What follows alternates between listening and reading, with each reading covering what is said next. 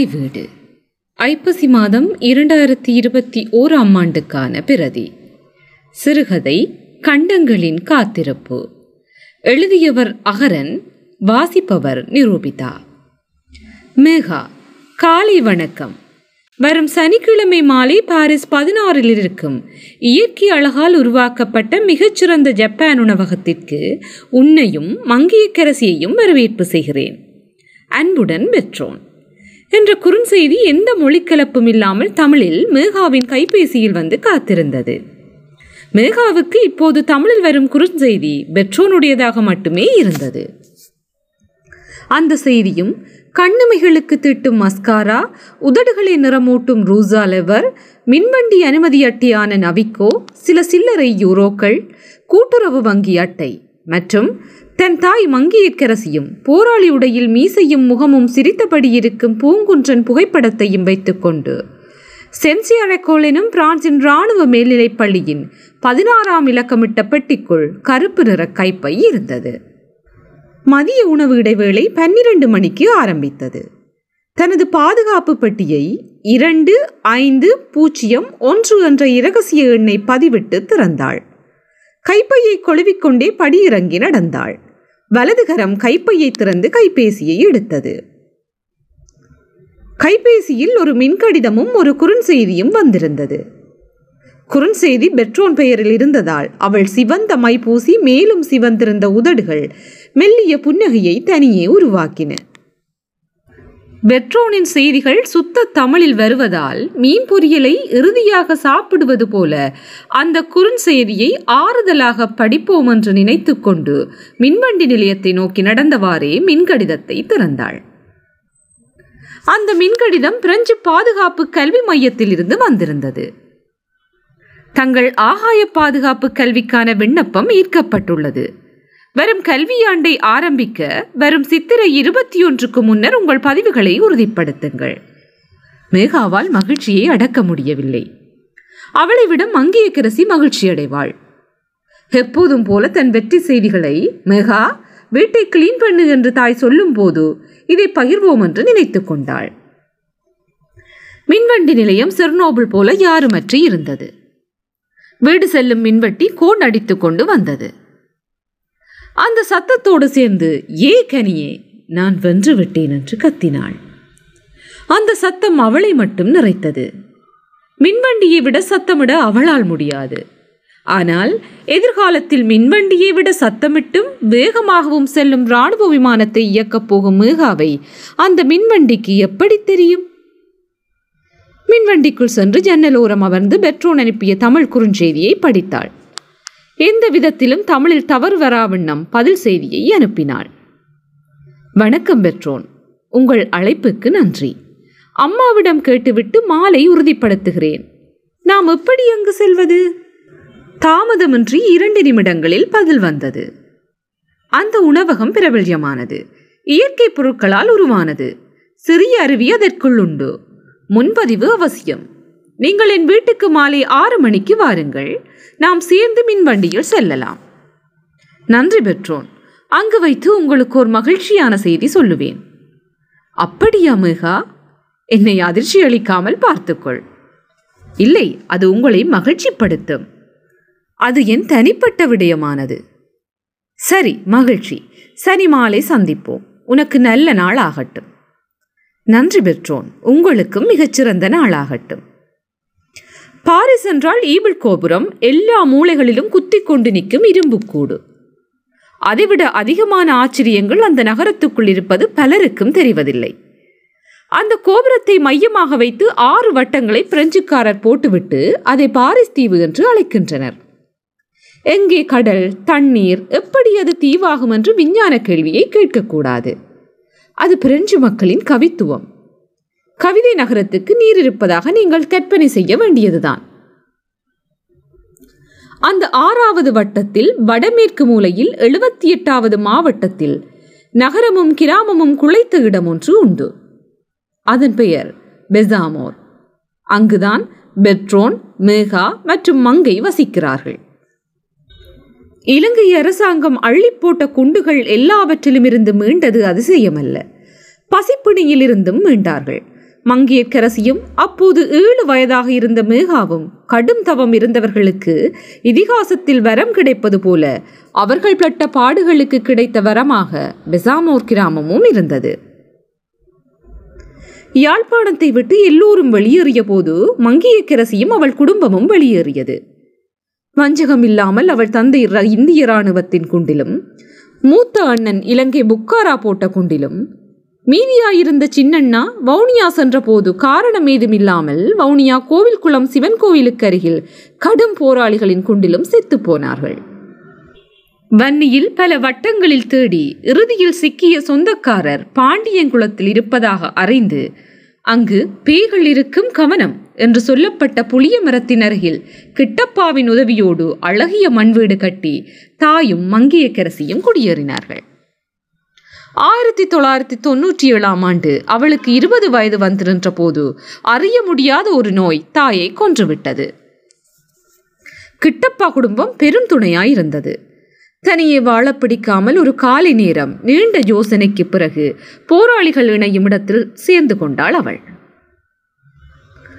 அவள் போராளியாயிருந்த பூங்குன்றனை 2001 திருமணம் செய்யும் மட்டும் எதிரியின் எந்த குண்டும் அவளை தொடவில்லை. 2009 ஏப்ரலில் அந்த மணல்வெளியில் கஞ்சி காய்ச்சிக் கொண்டிருந்த போது வெடித்து கொண்டே இருந்த செல்களில் ஒரு துண்டு அவள் இடது கையின் மணிக்கட்டோடு வெட்டி சென்றது. அதைவிட அவளுக்கு எந்த பாதிப்பும் இல்லை. இதிலிருந்து கூர்ப்பு கொள்கையின் இயற்கை தெரிவு செய்த அதிசய உயிரி மங்கிய கரசி என்பது புரிபடும். மேகா 2020 பிறந்த போது பூங்குன்றன் கப்பல் கேப்டன் கற்கையை பூர்த்தி செய்திருந்தான். 6 மாதங்களின் பின்னர் சர்வதேச கடலில் உலாத்தும் கப்பல் ஒன்றின் கேப்டனாக நியமிக்கப்பட்டான். 2003 கடலுக்குள் சென்ற பூங்குன்றன் 2006 ஒரு முறை நிலத்திற்கு திரும்பினான். 3 மாதங்கள் நிலத்தையும் 4 வயதான மேகாவுடனும் மங்கையுடனும் பேரன்பாளனாக வாழ்ந்தான். மேகா படித்து விமானம் ஓட்ட வேண்டும். நான் கடலிலும் நீ நிலத்திலும் அவள் வானத்திலும் வாழ வேண்டும். 3ம் நமக்கு முக்கியம் என்பான். ஒரு மீன் கடலை விட்டு பிரிவது போல பூங்குன்ற நிலத்தையும் 2 பெண்களையும் விட்டு மீண்டும் கடல் சென்றான். எப்போதாவது கடிதங்களை போராளிகள் கொண்டு வந்து தருவார்கள். அப்படித்தான் பூங்குன்றனின் கப்பல் சர்வதேச கடலில் தாக்கப்பட்டு விட்டது, வேறு செய்திகள் இல்லை என்ற தகவலையும் போராளிகள் கொண்டு வந்து வைத்துவிட்டு சென்றார்கள். 2009 பெருமுகாம்களில் இருந்தபோது வவுனியா வைத்தியசாலையில் இருந்து ஒரு பாதை திறந்தது. இரும்பு கோட்டைக்குள்ளும் இடைவெளி இருந்தது. கனடா, ஆஸ்திரேலியா, சுவிஸ் என்ற 3 நாடுகளில் இருந்து பூங்குன்றனின் நண்பர்கள் என்பவர்கள் தொடர்பெடுத்தார்கள். அவர்களை எந்த காலத்திலும் அவள் பார்த்ததில்லை. அவர்களின் ரகசிய நகர்வுகளால் மேகாவும் மங்கிய கரசியும் பிரான்ஸ் வந்து சேர்ந்தார்கள். 2011 அகதியாக பதிவு செய்தார்கள். பிரான்சில் 2,50,000 தமிழர்கள் இருந்தும் அவர்களுக்கு யாரையும் தெரியவில்லை. அரசாங்கம் அவர்களை வீடு கொடுத்து அனுப்பி வைத்த கிராமம் பெசாமோர். மேடுகளும் பள்ளங்களும் சங்கீத ஸ்வரம் போல் அளபடியாக அமைந்த நிலம். மேடுகளில் வீடுகளும் பள்ளங்களில் வயல்களும் அமைந்த பேரழகு மாடம். வெண்மை நிறந்த கம்பளத்தால் போர்த்தப்பட்ட ஒரு காலையில் பெட்ரோன் மங்கிய கரசியை முதல் சந்தித்தான். மங்கை மேகாவை பள்ளியில் விட்டுவிட்டு பேருந்தில் வந்து கொண்டிருந்தாள். அந்த ஓட்டுநரிடம் ஆங்கிலத்தில் ஒரு மாதத்துக்கான பயணச்சீட்டை கேட்டாள். ஓட்டுநருக்கு ஒன்றும் புரிபடவில்லை. சுவு அந்திகே, உனக்கு ஒரு பயணச்சீட்டு வேண்டுமா என்று பிரெஞ்சு மொழியில் கேட்டுக்கொண்டிருந்தான். இருவருக்கும் இருவர் மொழியும் புரிபடவில்லை. இதை பார்த்து கொண்டிருந்த பெட்ரோன் அருகே வந்து வணக்கம் என்றான். மங்கை ஒரு தமிழச்சி என்பதை எல்லா அடையாளங்களும் உறுதிப்படுத்தின. மங்கையும் ஆச்சரியமான வணக்கத்தை வைத்தாள். பேருந்து ஓட்டுநரும் ஆச்சரியமான தன் கண்களை மேலும் ஆச்சரியத்துக்கு உள்ளாக்கினான்.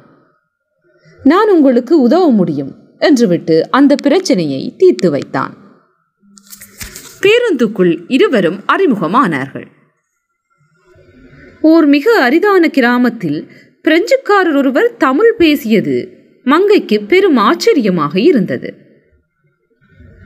காலம் போன பூ தன் இதழ்களை காற்றில் விடுவது போல கேள்விகளை விட்டுக்கொண்டே இருந்தாள். பெட்ரோன் தன் சைவ உதடுகளால் புன்னகை குலைத்து தமிழில் உரையாடிக் கொண்டிருந்தான். பெசாமோர் பேருந்து ஆச்சரியத்தோடு நடப்பதை பார்த்து குளிர்ந்து இறுகிப்போனது.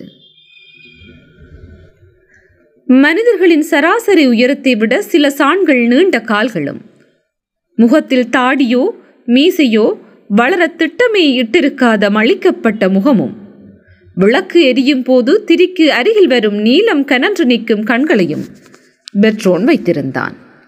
பிரெஞ்சு அதிபர்களில் குறைந்த வயதில் அதிபரான இன்றைய எமானுவேல் மேக்ரோன் பெட்ரோனின் சாயலில் இருப்பார். பெட்ரோன் நோர்மண்டி என்ற பகுதியை பூர்வீகமாக கொண்டவன். அவன் தாத்தா நேசப்படைகள் நோர்மண்டியில் தரையிறங்கி நாசி படைகளை வேட்டையாடிய போது அந்த படையில் சேர்ந்து பாரிஸ் வரை நாசிகளை கலைத்துவிட்டு அங்கேயே தங்கிவிட்டார். அவனுக்கு 7 வயதாக இருந்தபோது அவன் தம்பி, தங்கை, அப்பா, அம்மாவோடு கோடைகால விடுமுறைக்கு சென்றபோது அவர்கள் வாகனம் விபத்துக்குள்ளானது. தந்தை இறந்து விடுகிறார். குடும்பமே வைத்தியசாலையில் இருந்து வீடு திரும்பிய போதுதான் விபத்தில் தந்தை இறந்தது தெரிய வருகிறது.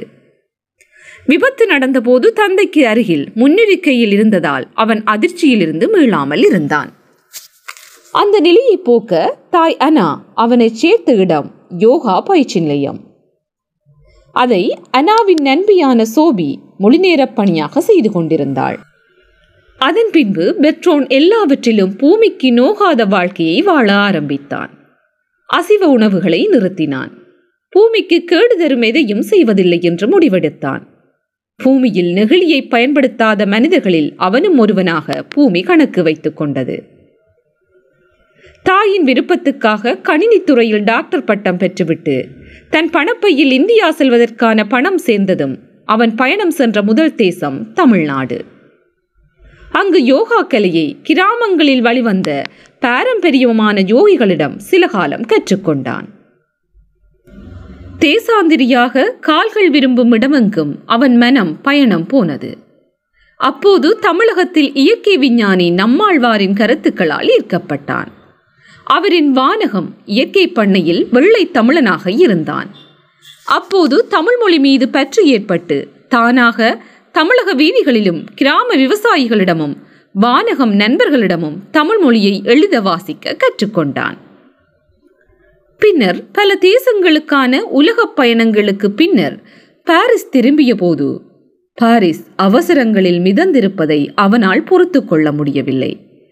மனித எண்ணங்களையும் உடல் வண்ணங்களையும் இயற்கை உரமான யோகா கலையால் பணியாற்ற அவன் அமைத்த அமைப்பு தேசாந்தி யோகா பயிற்சி பண்ணை. குளிர்காலங்களில் யோகா வகுப்பு, வெயில் காலத்தில் உலகப் பயணம் என நிறைந்து கிடந்தது அவன் வாழ்வு. மங்கைக்கும் மேகாவுக்கும் பூங்குன்றன் அனுப்பிய இயற்கை துணை போல் ஆகிப்போனான் பெட்ரோன்.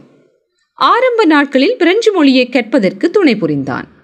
அவர்களிடமிருந்து தமிழ் மொழியை கற்று புத்தகங்களை படிக்கும் நிலைக்கு தன்னை வளர்த்து கொண்டான். மங்கைக்கு பிரெஞ்சு மொழியை கற்றுக் கொடுக்க கடும் உழைப்பை செலவழிக்க வேண்டியிருந்தது. மேகா வளர்ந்து தான் இராணுவ பள்ளியில் உயர் வகுப்புக்கு செல்லும் விருப்பத்தை கூறிய போது அவன் அதை விரும்பவில்லை. ஆனால் பிரெஞ்சு மொழியை திருத்தமாகவும் ஒலி அழகுடனும் பேசுமளவு வளர்ந்துவிட்ட மேகா தன் தந்தையை பற்றி கூறி, அவர் ஆசைக்காக நான் படிக்க வேண்டும், உங்கள் அம்மா ஆசைக்காக நீங்கள் டாக்டர் பட்டம் பெற்றதைப் போல என்றபோது நல்ல புன்னகையோடு பெட்ரோன் மேகாவை சேர்த்துவிட்ட இடம்தான் சென்சியார் எக்கோல். இது 1802 இருந்து இராணுவ கல்லூரியாக இருந்து வரும் பாரம்பரியம் மிக்கது. நெப்போலியன் அங்கு கல்வி கற்று இருக்கிறார் என்பது எவ்வளவு பெருமையானது! அந்த ஊரே அந்த பள்ளியின் பெயராலேயே அழைக்கப்படுகிறது. மங்கைக்கும் மேகாவுக்கும் பெட்ரோன் பற்றி அறியப்படாத கதைகள் நிறைய இருந்தன. ஒரு நாள் தாயிடம், அம்மா, பெட்ரோன் ஏன் திருமணம் செய்யவில்லை என்றாள். எனக்கு எப்படி தெரியும்? நீ கேட்டிருக்கலாம். நான் கேட்பது அவ்வளவு நல்லா இருக்காது என்றாள் மங்கை. அன்று மேகாவின் 18வது பிறந்த நாள். ஒரு தமிழ் மலர் பிரெஞ்சு வாசகத்தோடு மலர்ந்து நின்றது. மங்கை தேடி தேடி வாங்கிய மரக்கறிகள் விருந்தை நிறுத்தன. மூவரும் அமர்ந்து வாழை இலையில் உணவருந்தினர். அப்போது மேகா கேள்வியை நுணுக்கமாக ஏவினாள். பெட்ரோன், என்னிடம் ஒரு கேள்வி பெரிதாக வளர்ந்திருக்கிறது. அதை உங்களிடம் கேட்கலாமா? கேள்விகளை வளரவிடாதே, கேட்கலாம். என்னிடம் மறைத்து வைக்க எந்த பதிலும் இல்லை என்றான் பெட்ரோன். நீங்கள் ஏன் திருமணம் செய்யவில்லை? பிரெஞ்சு பெண்கள் என்னை திருமணம் செய்ய விரும்பவில்லை என்று கூறிவிட்டு கன்னங்களில் சுருக்கம் அதிகமாகும் அளவு சிரித்தான். கற்கள் வரிசையாக காது வரை தெரிந்தது. அந்த சிரிப்பில் அழகும் கதைகளும் உறைந்து கிடந்தது. வாழையிலிருந்த பாயாசத்தை சுவைத்து கொண்டே தன் கதையை நகைகள் நிறைந்த பையை அவிழ்ப்பது போல அவிழ்த்தான். எனக்கு ஒரு பெரியப்பா இருந்தார். அவர் பெயர் டேவிட். 2ஆம் உலக மகாயுத்த முடிவில் அமெரிக்கா ஜப்பான் மீது அணுகுண்டை பிரயோகித்தது எல்லோரும் அறிந்தது. அதை அவரால் ஏற்றுக்கொள்ள முடியவில்லை. போரால் பாதிக்கப்பட்டவர்களுக்கு மருத்துவ உதவி செய்த டாக்டர் சீமா தலைமையில் இயங்கிய வைத்தியசாலைக்கு முன்னர் 4400 கிலோகிராம் நிறையுடைய லிட்டில் பாய் அணுகுண்டு விழுந்து வெடித்தது. அதை மனித இனத்தின் அவமானம் என எனது பெரியப்பா கருதினார். அவர் ஒரு கத்தோலிக்க மத போதகர், எல்லோரிலும் பேரன்பு உடையவர். அவர் ஜப்பான் மக்களுக்கு பணியாற்ற புறப்பட்டு ஹிரோஷிமா சென்று விட்டார். இறக்கும் வரை அவர் அங்கேயேதான் இருந்தார். எங்கள் தந்தை இறந்ததும் பெரியப்பா ஜப்பானில் இருந்து கடிதங்கள் எழுதுவார். குறிப்பாக ஜப்பான் மொழி கற்கும்படி தூண்டிக்கொண்டே இருப்பார். அவரது வழிகாட்டுதலில் நான் எனது 12வது வயதிலிருந்து ஜப்பான் மொழியை கற்று வந்தேன். எனக்கு 22 வயது வந்துவிட்டிருந்த போது என் நண்பியோடு மாணவர் அறையில் ஒரு ஜப்பானிய பெண் வந்து தங்கியிருந்தாள். அவள் யோகி ரகசி. அவள் டோக்கியோவிலிருந்து பிரெஞ்சு வைன் பற்றி கல்வி கற்பதற்காக பாரிஸ் வந்து இருந்தாள். அவள் முதல் தரமான அழகியாக எனக்கு தெரிந்ததால் அவளை பார்த்ததுமே என் வாழ்வை முடிவு செய்து விட்டேன்.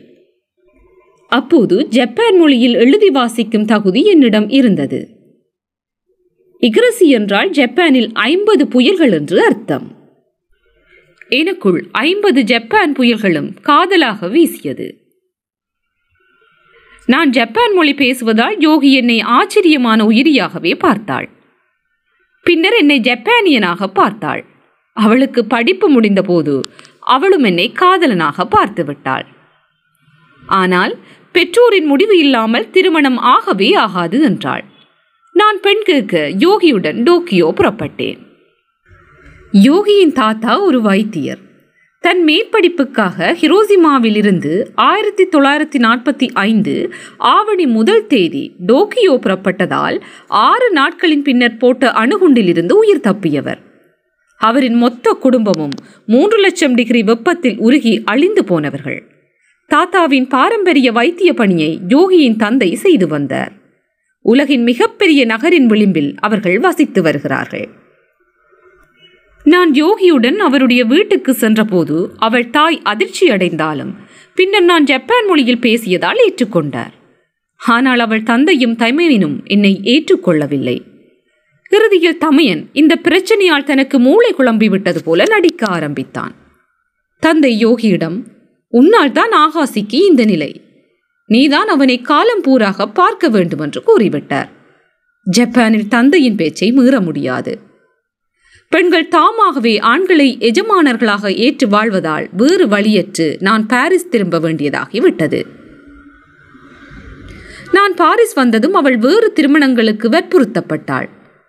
உறுதியாக தான் மறுத்துவிட்டதாக எனக்கு ஒரு முறை கடிதம் எழுதினாள்.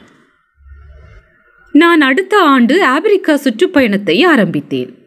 அந்த காலத்தில் யோகி தன் தந்தையிடமும் அண்ணனிடமும் இருந்து மீண்டும் என்னை தேடி பாரிஸ் வந்திருக்கிறாள். நான் போன இடம் யாருக்கும் தெரியாததால் ஒரு கடிதத்தை தான் தேடி வந்ததன் அடையாளமாக என் நண்பியிடம் கொடுத்துவிட்டு சென்று விட்டாள். 4 ஆண்டுகள் கழித்துத்தான் அந்த கடிதம் என் கைக்கு கிடைத்தது.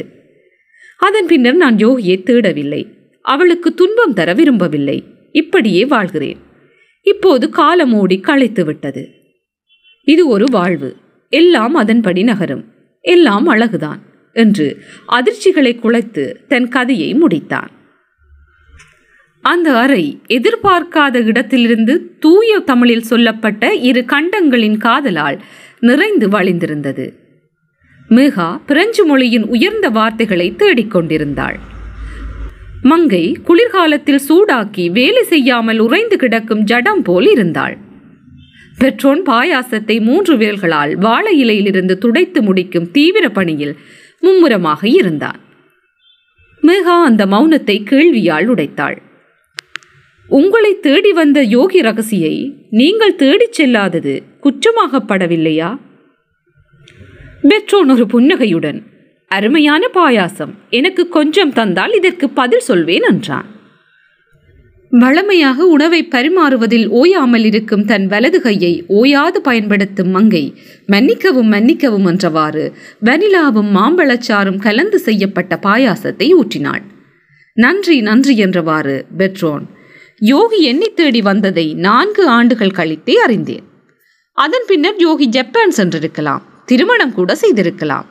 நான் தேடிச் சென்று அவர் வாழ்வின் ஓட்டத்தை குழப்ப விரும்பவில்லை. அவர் அண்ணனுக்கோ தந்தைக்கோ அமெரிக்கர் பிரெஞ்சுக்காரர் என்ற வித்தியாசம் தெரியவில்லை.